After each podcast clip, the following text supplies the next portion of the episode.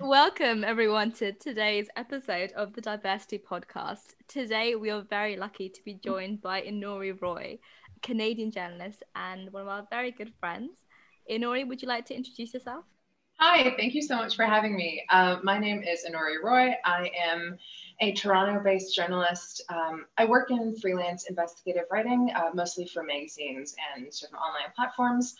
Um, and this summer, I'll be interning at the um, Investigative Journalism Bureau out of the University of Toronto.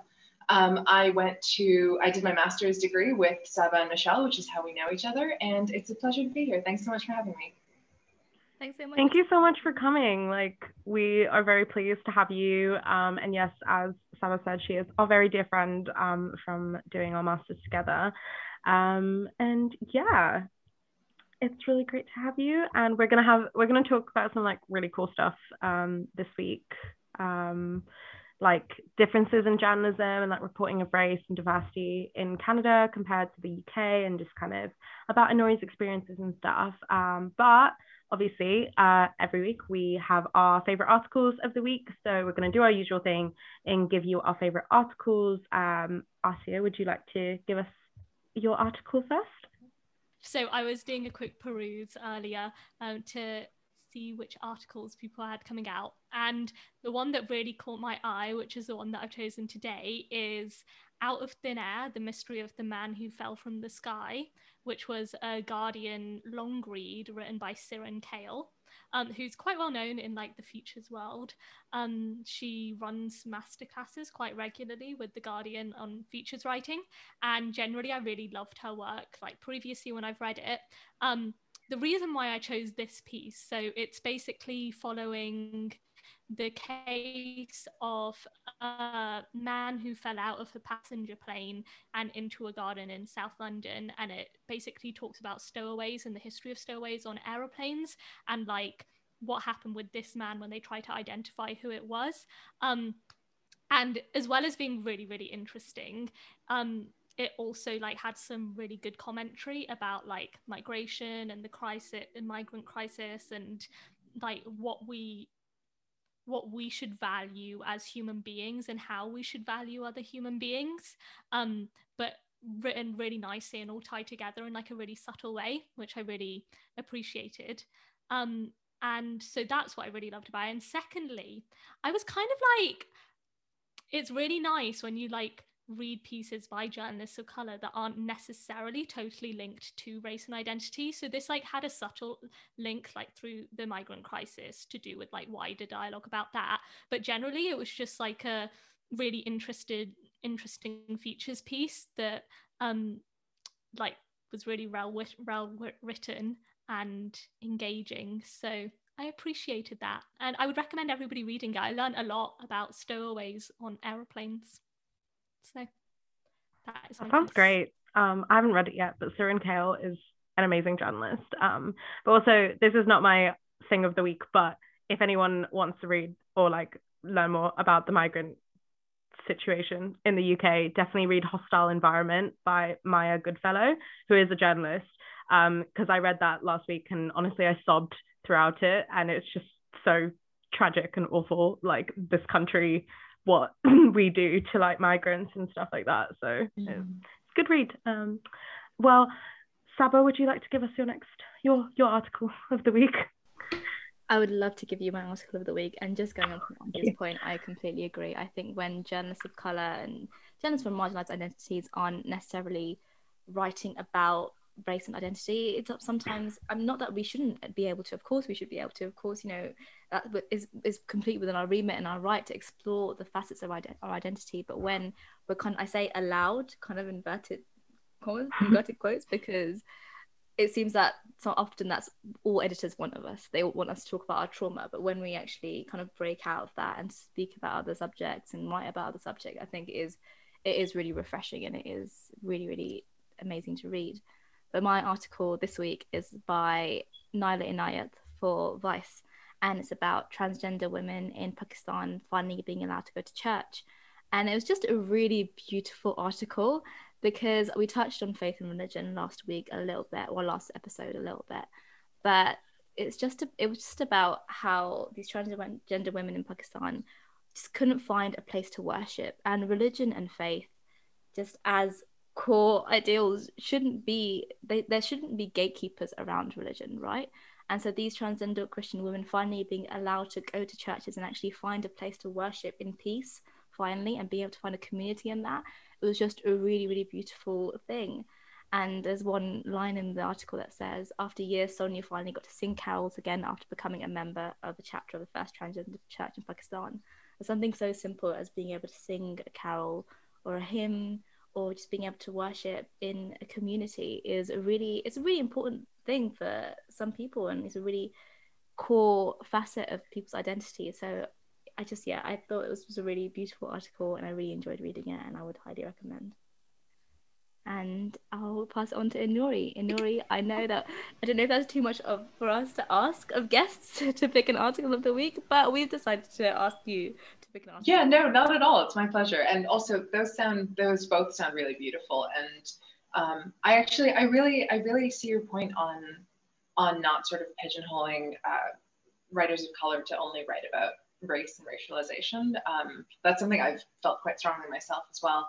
Um, the piece that really moved me this week was uh, in the Washington Post. It's by uh, an author named Michelle uh, Ye Hee Lee, um, and it's uh, America was always where she felt she belonged, which is a feature on uh, Suncha Kim, who was one of the victims of the Atlanta um, shooting in March. Um, essentially, I think the thing that really moved me about it was just how profoundly intimate it was. Like they had um, you know, excerpts of voicemails that she'd left for her family that played along in the article. And there was this, there was this anecdote about um, how, like, just days before the shooting, she had purchased shoes for herself and her daughter um, so that when she, you know, visited her for Easter, they'd be able to go on walks together. Um, and like one of the last texts she sent to her family was, you know, a picture of the shoes and, you know, saying that like, oh, I bought this for you so that we can uh, spend time together, go on long walks over the Easter weekend.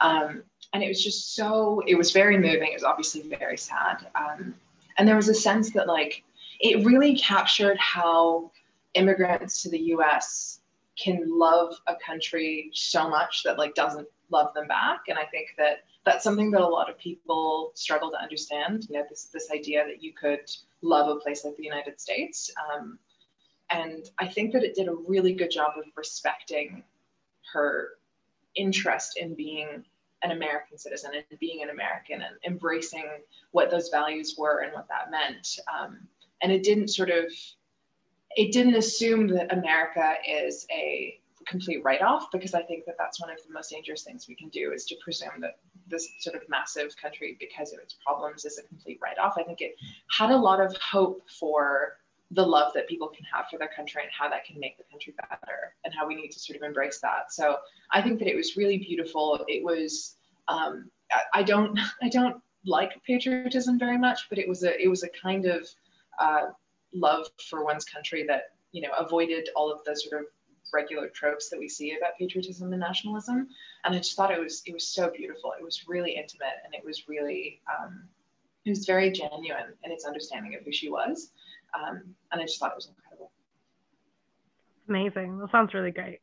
Um, we a few episodes ago we did talk about the atlanta shooting um, you know and just how obviously awful um, it was that you know so much anti-asian like hatred and racism is kind of like occurring um, across the world. And yeah that sounds like an amazing piece kind of like paying tribute to like her life and yeah how she wanted to be an american and you know how she felt like she belonged there which sounds beautiful. Thank you for sharing that. Um, yeah. i think my article really like follows on quite well with that um, which was um, by, I believe, a new writer for gal-dem. I think I saw her tweet that it was her first. Um, she, um, her name is Rosie Sheed. I am going to say is the pronunciation. Um, and she wrote for gal-dem, um, say, uh, an article about confronting anti-Asian racism as one of the first Chinese adoptees in the UK. So she was Chinese and adopted in the UK um, to a presume I think a white family and uh, you know kind of talks about her background and how you know she feels you know, as as uh, Inori just said about um, the victim of the Atlanta shooting, she feels at home here. She feels more connected to like British culture and you know to where she grew up. You know, and she has an Essex accent and all of this. Um, you know, in comparison to what people see of her, which is that she is Chinese or Asian.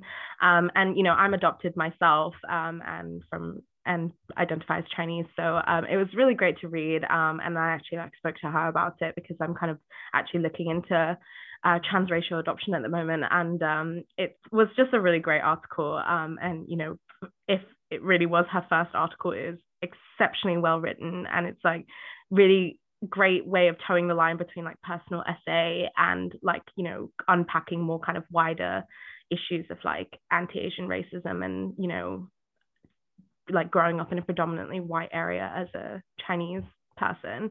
Um, so yeah, it was really great. Um, and as always, uh, we will obviously tweet um, and post all of these links so that you all can enjoy them as well. Um, and yeah, I mean, if if also if anyone um, actually reads these articles and you're like, wow, that was a great recommendation, please let us know because um, we'd like to hope that we are giving you good recommendations for articles. And thank you, Nori, for bringing your own to the table today. I, yeah, of course. Thank you for listening to me.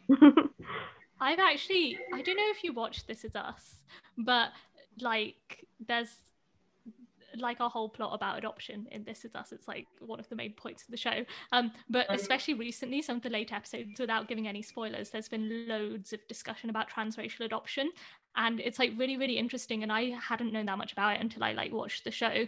Um, and yeah, no, it's been, it's just like, I feel like what is that? There's a word for it when you somebody mentions something and then you hear it loads afterwards, or like you start to notice it a lot. Like it's suddenly, I don't know what I'm trying to explain, but I've had a, been thinking a lot about transracial adoption in conclusion recently. So, I but I would recommend watching This Is Us to like it. Like shows a really personal aspect, um, like journey of mm-hmm. transracial adoption in that show, which is really fleshed out and interesting. So yeah. Yeah. I mean, not to sort of fangirl, but I'm a really big fan of This Is Us. I think it's an excellent show. I know we talk I, about journalism a lot on this podcast, but this podcast is about creativity, about diversity within creative industries. So I think that is definitely a future episode. And we'll talk about yeah. the importance of diversity in television and film because I think shows like This Is Us are really a testament to how needed they are and how necessary and how much so many more people can actually connect with these shows once there is a diver- more diverse cast.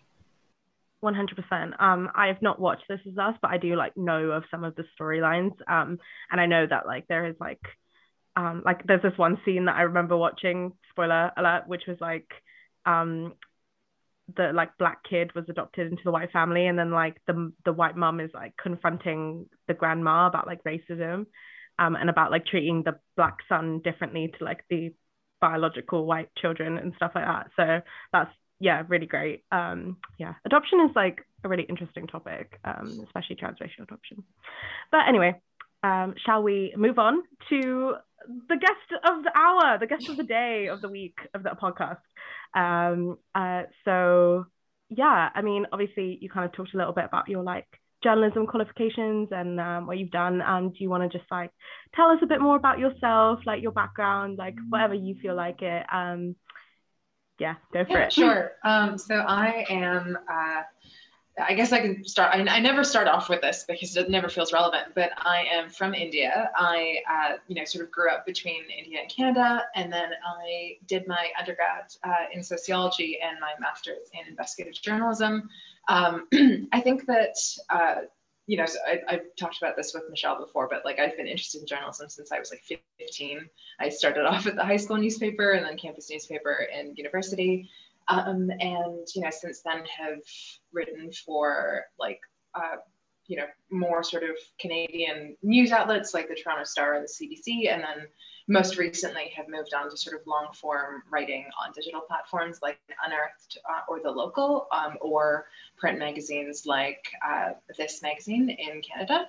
Um, so my work sort of predominantly is uh, investigative features that sort of tie together um, patterns like data patterns and individual experiences and anecdotes. Um, and I, you know, I write, write on a variety of subjects, really just the things that have interesting data sets attached to them mostly, but I've written on um, you know, the climate crisis and environmental racism in the past. Um, I uh, have a feature out next month that's about um, accessible housing.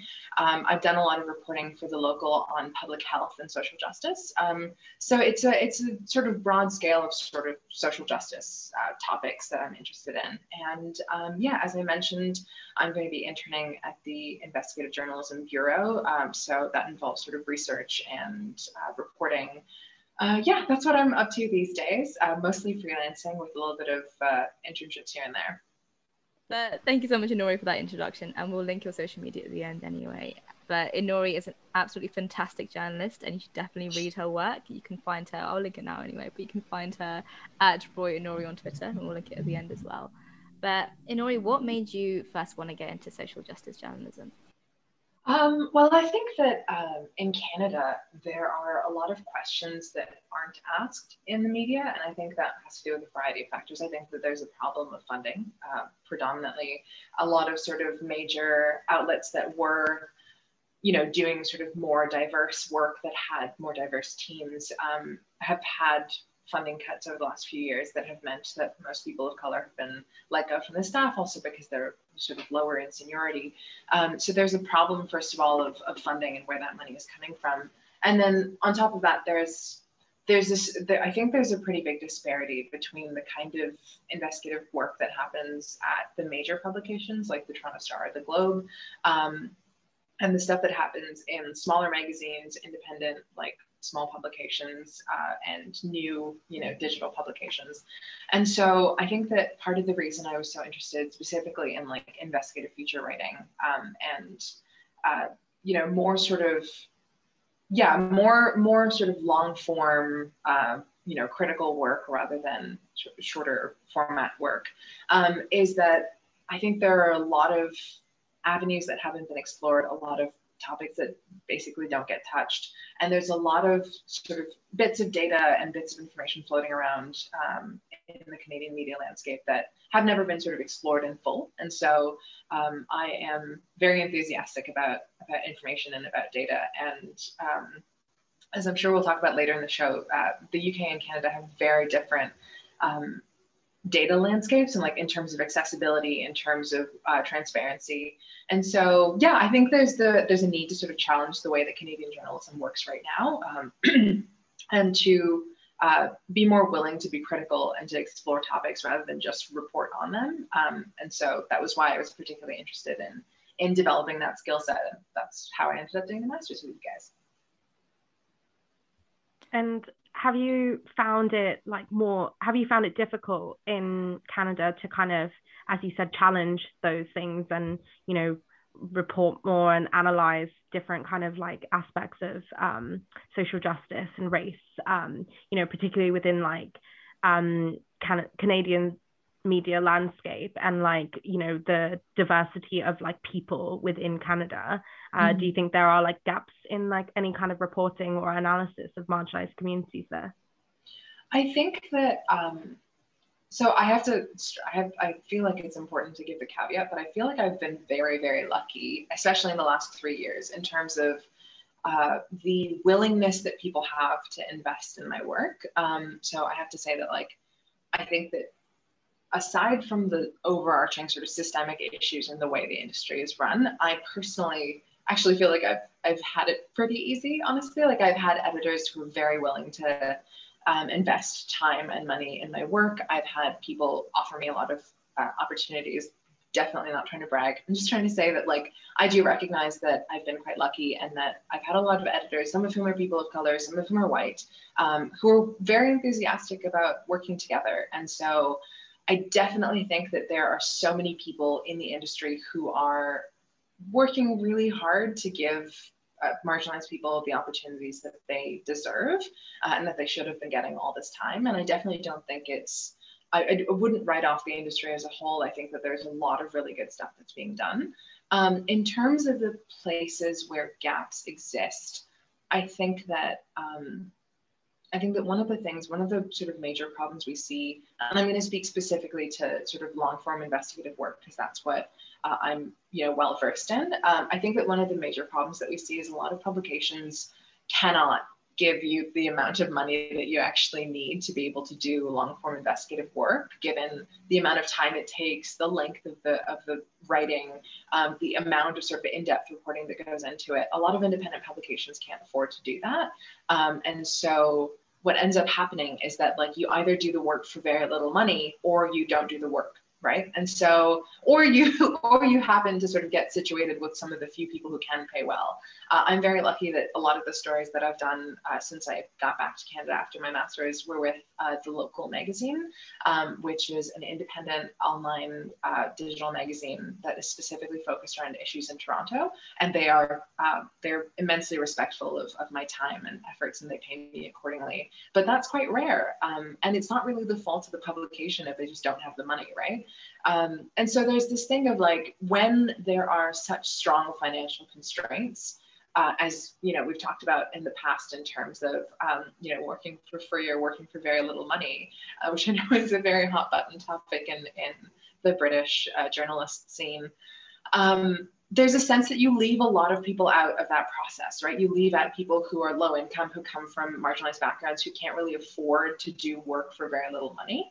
And so you either have people who are supplementing their incomes uh, by doing high paying work and then doing low paying projects after that, or you have people who just sort of give up and end up doing um, shorter form, less intensive stuff. So I think that's one of the major barriers that exists in terms of having better, more critical, more long form work that isn't at one of the major publications. Uh, and that obviously affects um, people of color more than it affects white folks because of uh, disproportionate poverty in uh, racialized communities in Canada. Um, and you see that that's sort of most uh, concentrated amongst uh, Black and Indigenous journalists because the obstacles that sort of stand in their way are far more than you'd see for sort of East or South Asian people. So as a South Asian person, I think that I've been relatively privileged in terms of the opportunities I've received. I know that it can be a lot worse when you are, you know, fighting against settler colonialism within a, a reporting system that is inherently settler. Um, so yeah, I think that there's a lot of work to be done, but I also have been very lucky that I've known a lot of people who are doing that work. I have a question because in the UK, I've noticed that there's like quite a few like publications like gal-dem, Black Ballad, Burnt Roti magazine that are like specifically um there to platform people of color and women of color and their voices and like they pay for you to do um investigation and opinion pieces and all that kind of thing. Um but is there I, they're quite well known, especially in journalist circles, like in the UK. But is there like something similar? Are there publications that are similar in Canada? And like, what is the vibe with that? Yeah, I think that there are um, there are a lot of publications that specifically look to platform marginalized voices um, and you know make a concerted effort to talk about race for example or um, you know class. Um, and you know some of my favorite examples that i can talk about are I, so i have to i'm very biased but i have to plug the local because it is an excellent publication um, and because they sort of they pay their writers uh, as they deserve to. Um, and so yeah the local does sort of in-depth uh, journalism around uh, you know places in Toronto, uh, does like sort of hyper local, uh, very intimate portraits of different parts of the city. You know, it's one of the most diverse cities in the country. I would even argue probably one of the most diverse cities in like North America or in the world. Um, and so, yeah, so I think the local does really good work in terms of that. They don't have a sort of specific, um, a specific niche that they uh, address in terms of marginalization. They don't talk specifically about race or about class. They talk about sort of everything in conjunction. Um, I, that's what I've noticed with a lot of the independent publications that exist here is that they do a sort of uh, they're not necessarily focused in on a particular group. They do, um, you know, social justice and and platforming marginalized folks uh, on a more broad spectrum. Uh, mm-hmm. another example, uh, who I have a piece coming out with next month, is uh, This Magazine, who is a 50 year old publication. They're a print magazine. They do, um, you know, storytelling around uh, marginalized communities that sort of center those communities and focus on their voices rather than speaking for them. Um, in terms of, uh, you know, environmental reporting, I think the Narwhal does a really good job of talking about indigeneity and environmentalism and has done some incredible investigative work. I've always wanted to write for them. I'm hoping that I will be able to in the next couple of years. Um, I also, I'm not super familiar with their work, but another massive, um, you know, sort of independent publication that centers social justice is Ricochet. Um, so there are these, you know, smaller, uh, you know, independently funded, um, diverse teams of people and publications that are uh, that do exist. And I know there are more and more coming up. I've heard about a lot uh, only in the last sort of six months uh, that are, you know, taking on the mantle of writing specifically about people of color or specifically platforming people of color. I know that there's um, one that sort of specifically platforms like students. Uh, so I think those niches do exist. I think the primary issue that they face again is a is an issue of funding. Mm-hmm. That's really interesting to know.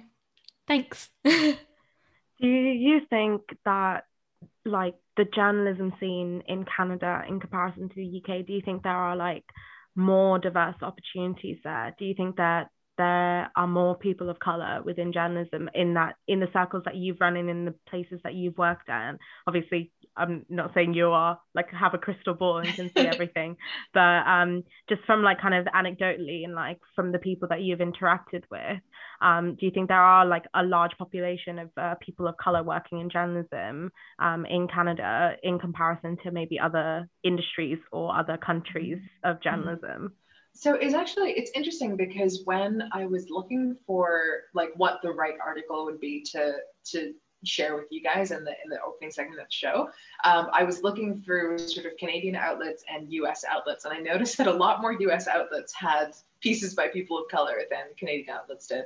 I don't think that there is necessarily a problem of Okay, so I think that it's a very nuanced question because with some groups, there definitely isn't enough representation. Like, I think in terms of Canadian media, there are not nearly enough Indigenous uh, journalists and there are not nearly enough um, Black journalists. Not because there aren't people who are interested in those fields, but it's because there are so many hurdles to, to actually being able to get into a, a newsroom. And freelancing is, is really difficult, um, especially in Canada, because the sort of the breadth of publications that we have is, is a lot smaller than places like the States and the UK. Um, and so there's definitely, you know, that, that within those two groups specifically, there is a, a pretty huge um, gap that needs to be filled. And I think that is continuing to be filled. Also, as I mentioned earlier, part of the problem that you have is with Canadian publications that do have a lot of people of color on staff, uh, whenever there are funding cuts, they tend to hit them first because they were hired most recently. Um, and so you'll find that like when there is a wave of cuts, which I know there has been a lot of in Canada, um, you'll see like a ton of like women of color lose their jobs. Uh, so that's part of the problem as well, is that we're, they're just the first on the chopping block. Um, but I think the one of the key things that Canada and the UK have in common is that they both have this sense of exceptionalism that like they aren't racist in the same way that the US is, and so they don't really need to worry. Um, and so you'll find a lot of that in terms of the way that they cover um, race reporting, and that has changed a lot in the last um, I'd say in the last like three years, there's been a pretty significant shift, even as far sort of as early as like 2017. Oh no, 2018. 2018 when I worked at um, the Toronto Star uh, as a as an intern one summer, I um, you know there were conversations going on in the newsroom about how to report on uh, policing or uh, religion or things of that nature that I think have shifted a lot since then because you can see that in the changes in the coverage. Um, and I think there are a lot of people pushing for that because of the uh, Black Lives Matter protests last spring. Um, so I do think that there's a lot of progress that's been made in a very short amount of time. But I think that one of the key areas that we are lacking is that a lot of times you will have uh, people of color on staff or other forms of marginalized identity on staff. And there won't be a, there, there sort of won't be as much of an authority given to them as there is to as to white editors and writers and so that problem of being relatively low in the in the food chain is one that people are still encountering um, and that i know also puts a lot of people off from doing internship work at as sort of big newsrooms. I think that smaller publications are doing a lot better in terms of the diversity work, honestly, and I think that that's one of the, the greatest strengths that they have right now. That's something that we like, I think, come across a lot in the UK as well. It's just like that there are a lot of like you know trainee schemes and graduate schemes and things like that to like that are specifically aimed at marginalized backgrounds um, and like people of color are encouraged to apply and all of that kind of stuff um, like for instance the daily mail's stephen lawrence um, mm-hmm. scholarship fellowship whatever it's called and um, and that's all great but what happens is that then you have a lot of like people of color at the lower levels of like the hierarchy who aren't able to make decisions about what to cover and how to write something because that is like in the hands of editors who are mostly white who are overwhelmingly white and don't have that kind of concept of you know how to a treat a person of color as their like staff like their manager but also no concept of what is important to like marginalized communities of like in terms of coverage and without having people in the kind of upper echelons of journalism making important decisions about what to cover and what to write and how to present those things in the media that like there will never ever be like parity and diversity within journalism in my opinion at least um, i think that comes across a lot in the uk i think it's kind of a general issue that we are, you know, just accepting of. And um, it seems that it happens um, obviously in other areas as well, and particularly in Canada, as you've just said, where you know you have people kind of in the lower lower rungs of it, and you know being the bottom person on the totem pole doesn't really give you a whole lot of power as a person yeah. of color. Exactly. yeah, I think one of, one of the things you mentioned, Inori, and that was spot on, is that of course journalists of color and people from marginalized communities will face those more challenging socioeconomic hurdles. And that's why you know people might ask, oh, why you know why can't people of color or people from marginalized communities get into journalism? It's because we don't really have that thing to fall back on if it doesn't work. Whereas uh, you know people journalism when you first start out especially it doesn't pay exceptionally well okay? We we all know this and most people who go into journalism don't do it for the money. And if you are doing it for the money you're probably not in the right industry because it doesn't it doesn't pay amazingly. As in comparison to say what say like my peers are doing at the moment so like working in finance working in you know in law whatever. But it's it, it is such a it's such a challenge trying to enter the industry and when you know that you're going to be you might be struggling to make money and you don't have anything to fall back on i think that's why people from marginalized communities do suffer the most when trying to enter the industry so just to touch on what you mentioned Inori about Black Lives Matter process last summer i think in the last year there have been quite a few number of issues that have come up, uh, race related issues that have come up, and there's been an influx of endeavors to actually make journalism, make creative fields more inclusive. So the inclusion and of race reporters, for example, for a number of publications, and making sure that there are kind of are diversity inclusion teams within certain industries and within certain workplaces, and that's been very prevalent in the UK. What has that landscape been like in Canada? Um, well, I think that yeah, there have been some some very key uh, opportunities developed in the last year. I would say that I think a lot of them are also in part due to the pandemic and uh, the sort of revitalized need for local reporting. Um, so a few that sort of come to mind immediately are that the Toronto Star, which is the one of the biggest uh, daily newspapers in the country. Um, I think they are sort of on par with another newspaper called the Globe and Mail, but they're they're huge, right? And so the Toronto Star um, has developed uh, five entry level roles for uh, reporters of color, um, and they do those sort of as I believe as okay, I don't quote me on this because I'm actually not sure. Uh, they might either be summer long uh, roles or year long roles. I know that one of the people who started has continued for the whole year. So there's definitely the opportunity to remain on board for the whole year. Um, and so I think that's one of the sort of clear examples that we see where a major publication has taken on board the feedback that they've received and they have changed their policies accordingly. Um, again, there's the problem of, of turnover, right? Of like what happens after that one year. But uh, you know, points for trying at least, and we're in the early stages, so we'll see how things continue. Um, but then also just in terms of funding local journalism better, um, there's been uh, the local journalism initiative that's been funded, I believe, by the federal government um, that has provided uh, a lot of different publications with the money to hire someone for at least a year um, to cover local issues relating to the pandemic. And a lot of those people have been people of color or people who are sort of marginalized in other ways. Um, so I think that there are a few key ones. Um, I know that there is uh, there is a lot more that happens through the journalism schools in the country, and I don't know too much about that since I didn't study journalism here. Uh, but I do know that universities are some of the sort of best starting off points in terms of um, getting those opportunities and, and getting that foot in the door. Um, so yeah, I think that it's pretty clear that people have taken on board um, the uh, the advice, the feedback that they've been given. It's just a matter of seeing how it'll play out in the long term. I'd like to touch on freelancing a little bit because, as you said, you're a freelancer um, and you know you've done internships and work placements as most of us have, but yeah. uh, you haven't had a staff writer job. And is that a conscious choice, or was it because you?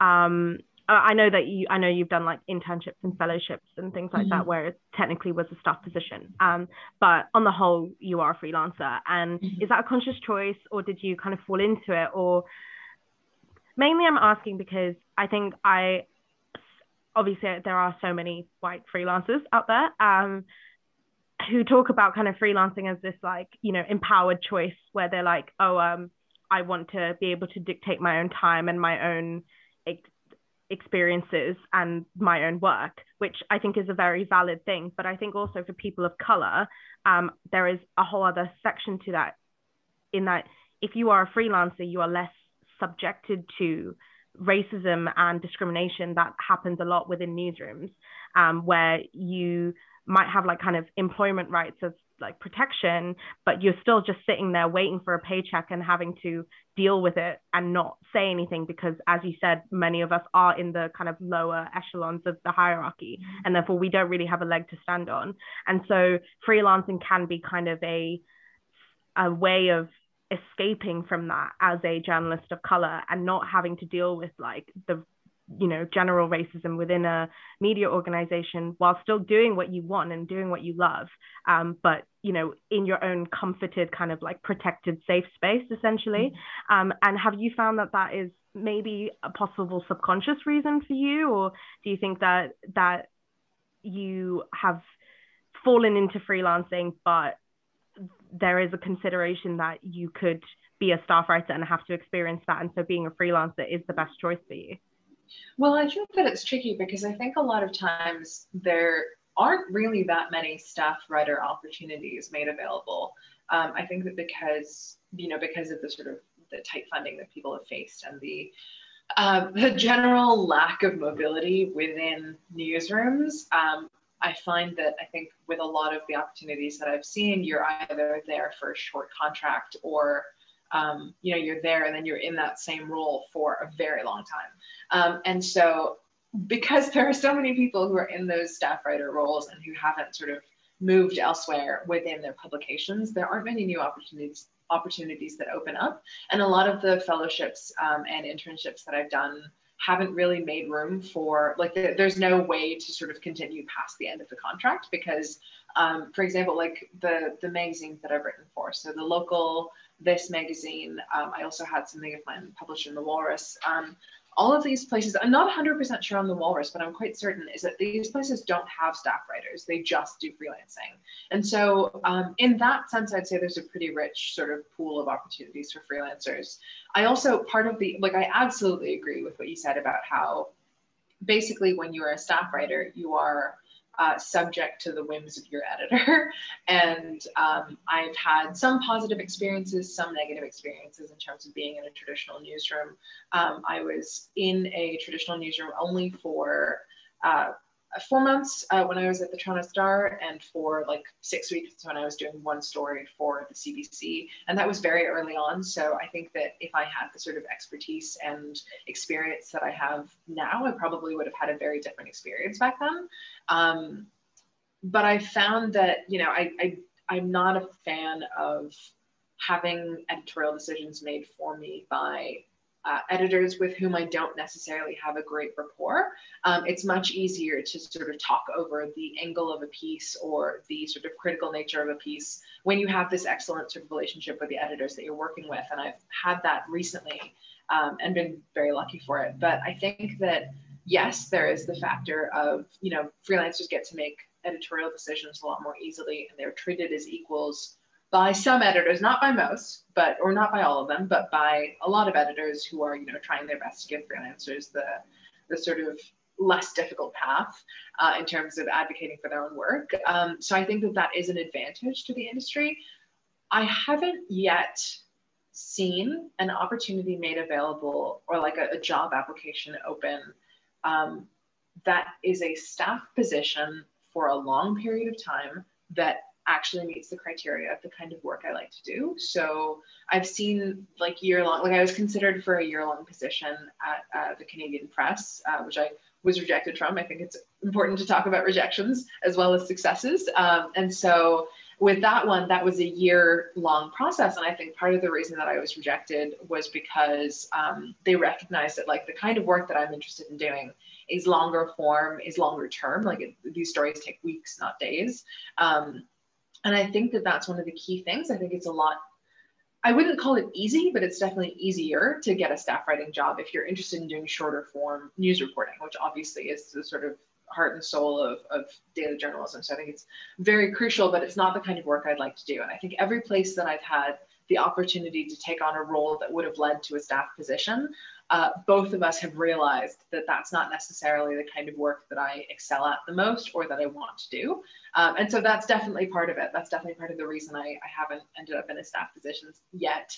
Uh, and I don't know if I will in the near future. Um, I think the kinds of roles that I would want to do, and that I think in part we were trained for through the master's degree, um, require a lot more seniority, require a lot more experience to get to a role where you can be like, okay, I am a staff investigative journalist. Uh, so I think that's going to be quite a ways away for me. Yeah, um, yeah. sort of moving on to coverage and how people of color portrayed in media in Canada compared to the UK. I noticed a lot in the UK. The UK has a very complicated relationship with racism and just how they understand it.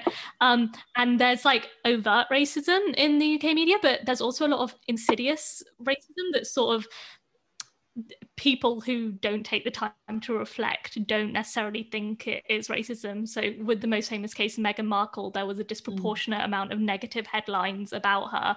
And, you know, that plays into racism because on a subconscious level, that's just how the the like tables turned on her.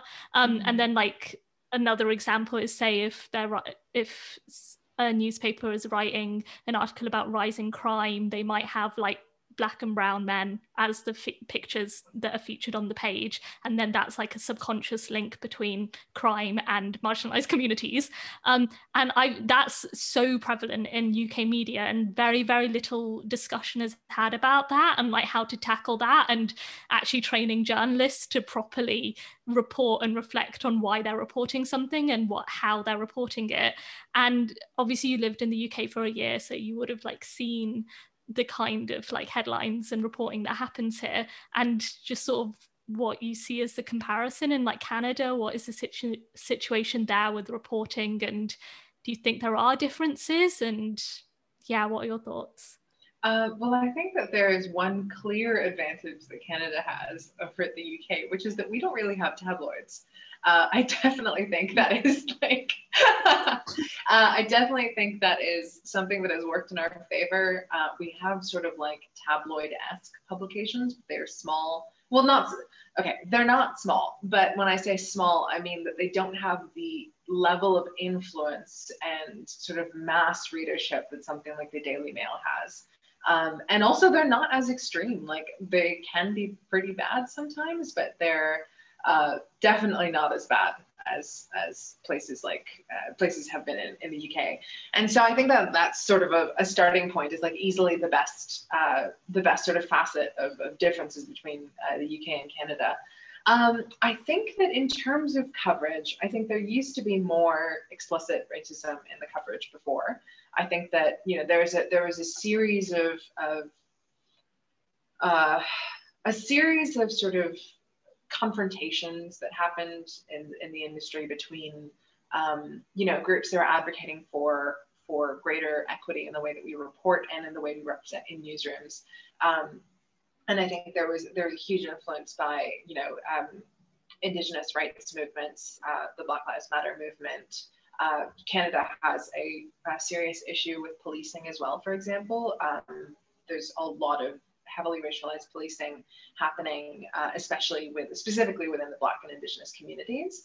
Um, and so there's been a serious improvement on the way that we report on subjects like that, um, on subjects like uh, missing and murdered Indigenous women and girls. Um, and so there are some you know big steps that have been made and i think that's that's a definitely worth celebrating. Um, i think some we do still have serious problems in terms of the more sort of subtle less explicit racism.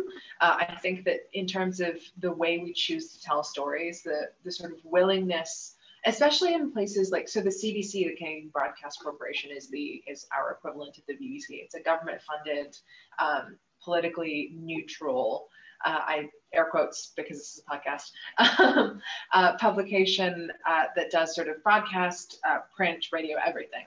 And I found that particularly with their coverage, there has been a slight shift in the way that they do sort of both sides coverage. So this idea that like, you know, police should be receiving equal time um, as protesters uh, in coverage of these events.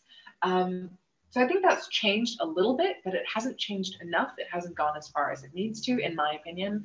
Um, but I'm also speaking as someone who, you know, doesn't have to act within the confines of like funding from government, which requires you to cater to all audiences. So I understand why they have to sort of exist within those restrictions, but I think there needs to be a, a more frank discussion about the, the value of that sort of work and, and the impact that it's having on audiences. Um, I did notice some gaps in the reporting uh, last spring, for example, when they when there was uh, coverage of the Black Lives Matter protests, and the way that different publications talked about um, protester violence, for example. I think that in um, print publications there is like there isn't as much of a divide between print and broadcast as there is in the UK. Uh, I know that there are like vastly different standards and expectations between the two um, on your side of the pond. So I think that yeah i think that there is there's less polarization there's less disparity i feel in canadian media but that's because there's also less happening at the there's less happening at the extreme so there's there aren't as many publications who are sort of more staunchly left wing um, now there are because there are more sort of independent publications forming but main, in terms of the mainstream everyone's pretty much sort of close to center center like uh, center left center right um, and I think that one of the things that uh, I think Canada has been very afraid to have conversations about race in the past. Um, I know that the UK has as well. You know, there isn't the level of, of discourse and, and complexity and nuance uh, being put into these conversations as there is in, um, you know, in places like the US, where there's just there are more publications, there are more voices being heard, uh, and that also means there's more sort of uh, right and left wing polarization. Um, so I think in terms of, you know, what Canada has done right and wrong, I think there are, you know, as I mentioned, there are a lot of steps in the right direction. There's a lot of, uh, you know, inter newsroom conversation, inter newsroom conversation, and people have learned a lot in the last year specifically. Um, but I think that until we have more people of color in staff, it's not there's not really going to be as much of an improvement in the way we cover issues as we as there needs to be. And specifically, you know, talking about um, Black and Indigenous people, I think that is the, the starkest and biggest gap that we see. Yeah, I completely agree.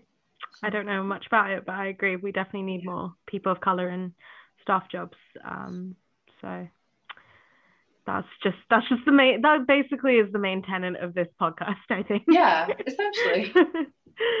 um, no, that was really illuminating commentary, Nori. Thank you. And it's really refreshing to hear that Canada doesn't really have tabloid press as much. Like, God, I think. imagine, imagine that blissful existence. I know, right? I mean, I know. Like an ideal world. Hardly, hardly imagine British media landscape that tabloid press, to be honest. But I think speaking about specific something that we touched on earlier and speaking about kind of a niche within journalism itself you know, is investigative journalism because investigative journalism is quite starkly different to news reporting, say other features writing. Do you think there's enough diversity? I mean, there never really is enough diversity, but what does the investigative journalism landscape look like specifically within Canada, if you're within your experience? Well, I think that um, I think that the investigative journalism scene in Canada is a little small um, and it's a little sad because there aren't enough people, there aren't enough opportunities, there isn't enough money. Um, I think it's a budding industry. Like I think that, like for example, the Investigative Journalism Bureau um, out of the University of Toronto, that was only sort of formally created last year, so it's only been sort of around for a year. Um, but they're sort of doing some of that work. But again, they're tying it to major publications. So in order to get the funding, in order to get the time, you have to sort of be attached either to a large publication or to a small publication with good funding. So, for example, with the local, where I have been able to do a bunch of investigative projects, they have received uh, money through grants and through, um, I believe, through the city as well. And so there isn't like the, the constraints in terms of money don't come from subscriptions or advertising. It comes specifically from nonprofit revenues. Um, and so, yeah, I think that that really changes the game, how you get your funding.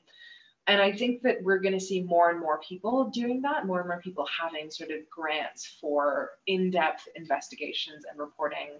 So I think that that's a changing landscape. But for now, I think one of the key issues that exists between the differences that exist between the UK and Canada is also that um, the UK has an exceptional data transparency system. Like the ability to file an FOI and get information in the UK is incredible.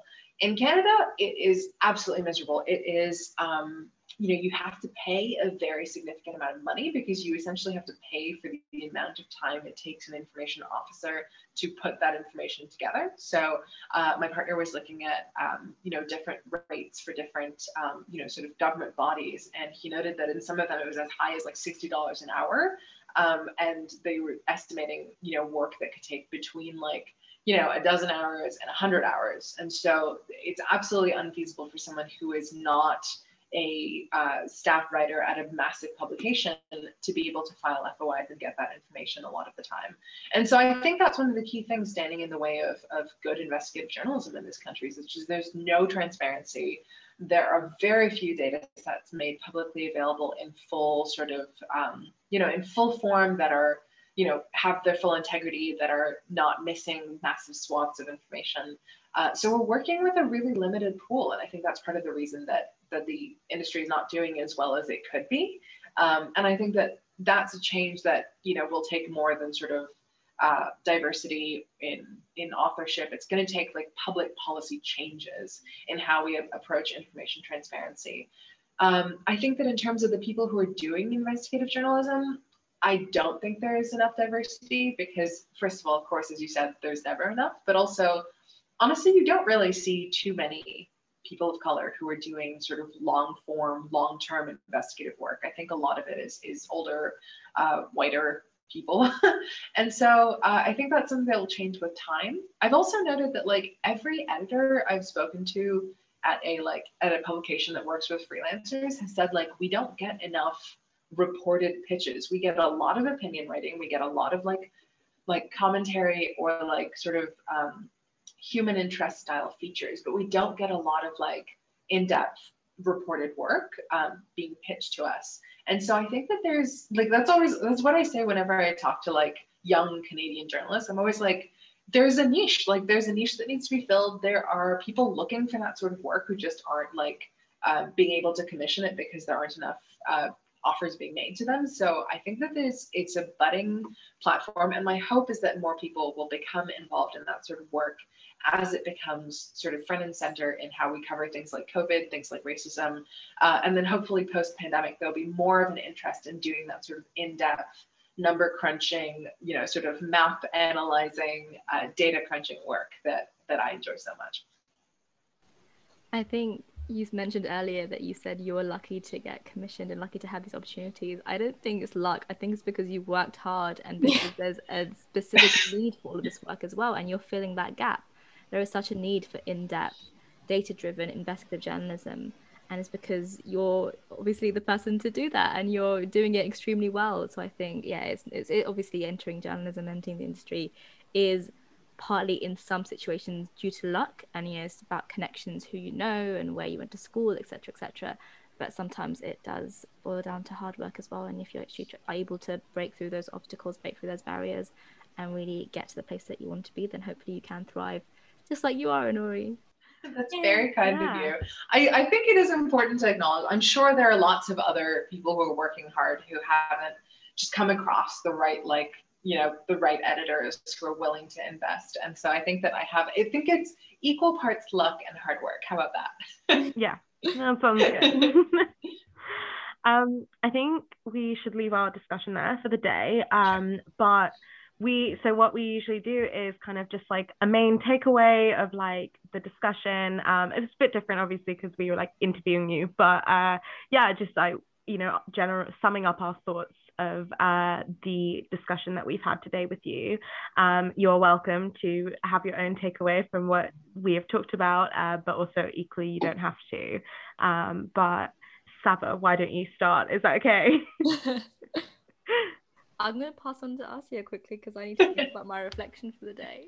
Okay, well, I'm going to take the easy way out and say that my main takeaway was that we need more people of colour in staff positions and um, also and kind of linked to that people of color who are able to actually rise through the ranks and like mm-hmm. be given the support that they need within newsrooms and mentoring and like the system that they need to actually be able to rise through the ranks and make more powerful and important decisions because then that nurtures a lovely environment. And i think that's a need for both canada uk probably newsrooms in most countries in the world. Um, so yeah that is my main takeaway. And the main t- links exactly to the main takeaway of this whole podcast. So well, based off that, Asia, how about all our listeners uh, bully Asia into doing the investigative journalism MA at City? Then we will all become people of color investigative journalists, and then it will be great. No, I'm joking. Uh, mostly, a little bit. It's fine. um, I mean, I can go with my main takeaway. I think my main takeaway is that we need money. money, it makes the world go round, sadly. Um, and yeah, there needs to be more funding into very specifically investigative journalism, like there need to be more staff roles for investigative reporters and journalists, um, not just like having a journalist that maybe once in a while will undertake investigative work because it takes a long time to do investigations, like it takes ages. Um, and yeah, it's just like we we need more focus on those areas because investigative journalism is kind of where like impact and public change and policy does often come not always but often you know and for anyone who doesn't believe me watch spotlight. Like really that's all you need to do. Um because yeah it it is very good um to have investigative journalists who hold people accountable who hold organizations and policy and whatever accountable. And without you know for instance like data transparency in in Canada and without people of color and people of marginalized communities within investigative journalism within investigative journalism that focuses on issues that might not be covered by a different investigative journalist that won't have a knowledge of that community or that issue then those things will always just like be swept under the carpet and we won't know about it. Uh, so yeah more funding more money. Thank you. Goodbye. I think related to that my takeaway now that I've had some time to think about it, something that Inori said is that the pandemic, as awful, awful, awful as it's been, has opened up a lot of opportunities for investigative journalism because we've realized that we really need to actually uncover a lot of like the surface level stuff that kind of gets in the way and figure out why these things are happening, why these things have gone wrong, and who and which organizations and which people in particular are actually the root cause of lots of things going wrong. So I think the pandemic has opened up a lot of opportunities for investigative journalism, and I think now is really a good and fruitful time to actually try and enter this niche and really take advantage of it while we can, because if there's an opportunity, you might as well take advantage of it. Yeah, I, I really agree with everything that you guys have said. And um, yeah, I think that like I think there's so much to, to cover. So I know we've only probably scratched the surface. Um, if I had a takeaway, it would probably be that I will I will do you a trade, UK. I will we as as a country we will take some of your tabloids if you also give us some of your data transparency, and then we'll all be happy. I feel like there should be like international peace talks right now. Yeah, exactly. Just call me the UN, basically. Diversity podcast speaking on behalf of the British. An entire country. Yeah, we will, you, we will give you FOIs. Take our tabloids. Take them all. Take Yes. them. We don't want them anymore. Exactly. And I, I obviously have been permitted to speak on behalf of my entire country. So, uh, so yeah, I, I, I look forward to the paperwork on this deal. I'm just imagining you have Justin Trudeau on speed dial right now. Like, hey, Justin. He's on this like, call actually. We're making breakthroughs here. He's just like hidden in the corner, like behind your door over there, just, like peeking out. Hello. exactly. Okay, well, that was great. Um, thank you so much, Inori, for being our guest. Um, our first guest, our first ever guest on the Diversity podcast, um, but by no means our least or last because uh, Inori is an amazing journalist, as you've just heard, and we're very lucky to be in her presence um, and have her as a guest, and also for her to be our friend, of course. Uh, and we will have many future guests um, lined up. We are planning our future episodes, so make sure you follow us on Spotify, uh, where you can get update of new episodes or Anchor if you don't have Spotify. Um, and we are at the Diversity Pod on Twitter and the Diversity Podcast on Instagram. So follow us there as well. Um, and yeah, and Inori, where can we find you? uh, so you can find me in my house for the rest of time because we're in lockdown. But I'm just kidding. you can find me on Twitter at uh, Roy Inori, R O Y I N O R I. Um, I'm on no other social media platforms, so don't try to find me. I don't. I don't dare have a, a journalism Instagram like you do, Michelle. I just feel like I'm really bad at posting on there. Um, so yeah, I'm on Twitter, and it was such a pleasure to speak to you all. Um, I I really enjoyed this conversation. I'm excited to see all the great work that you guys continue to do. Thank you so much for having me on. Thank you. Uh, goodbye, everyone. Bye. Bye.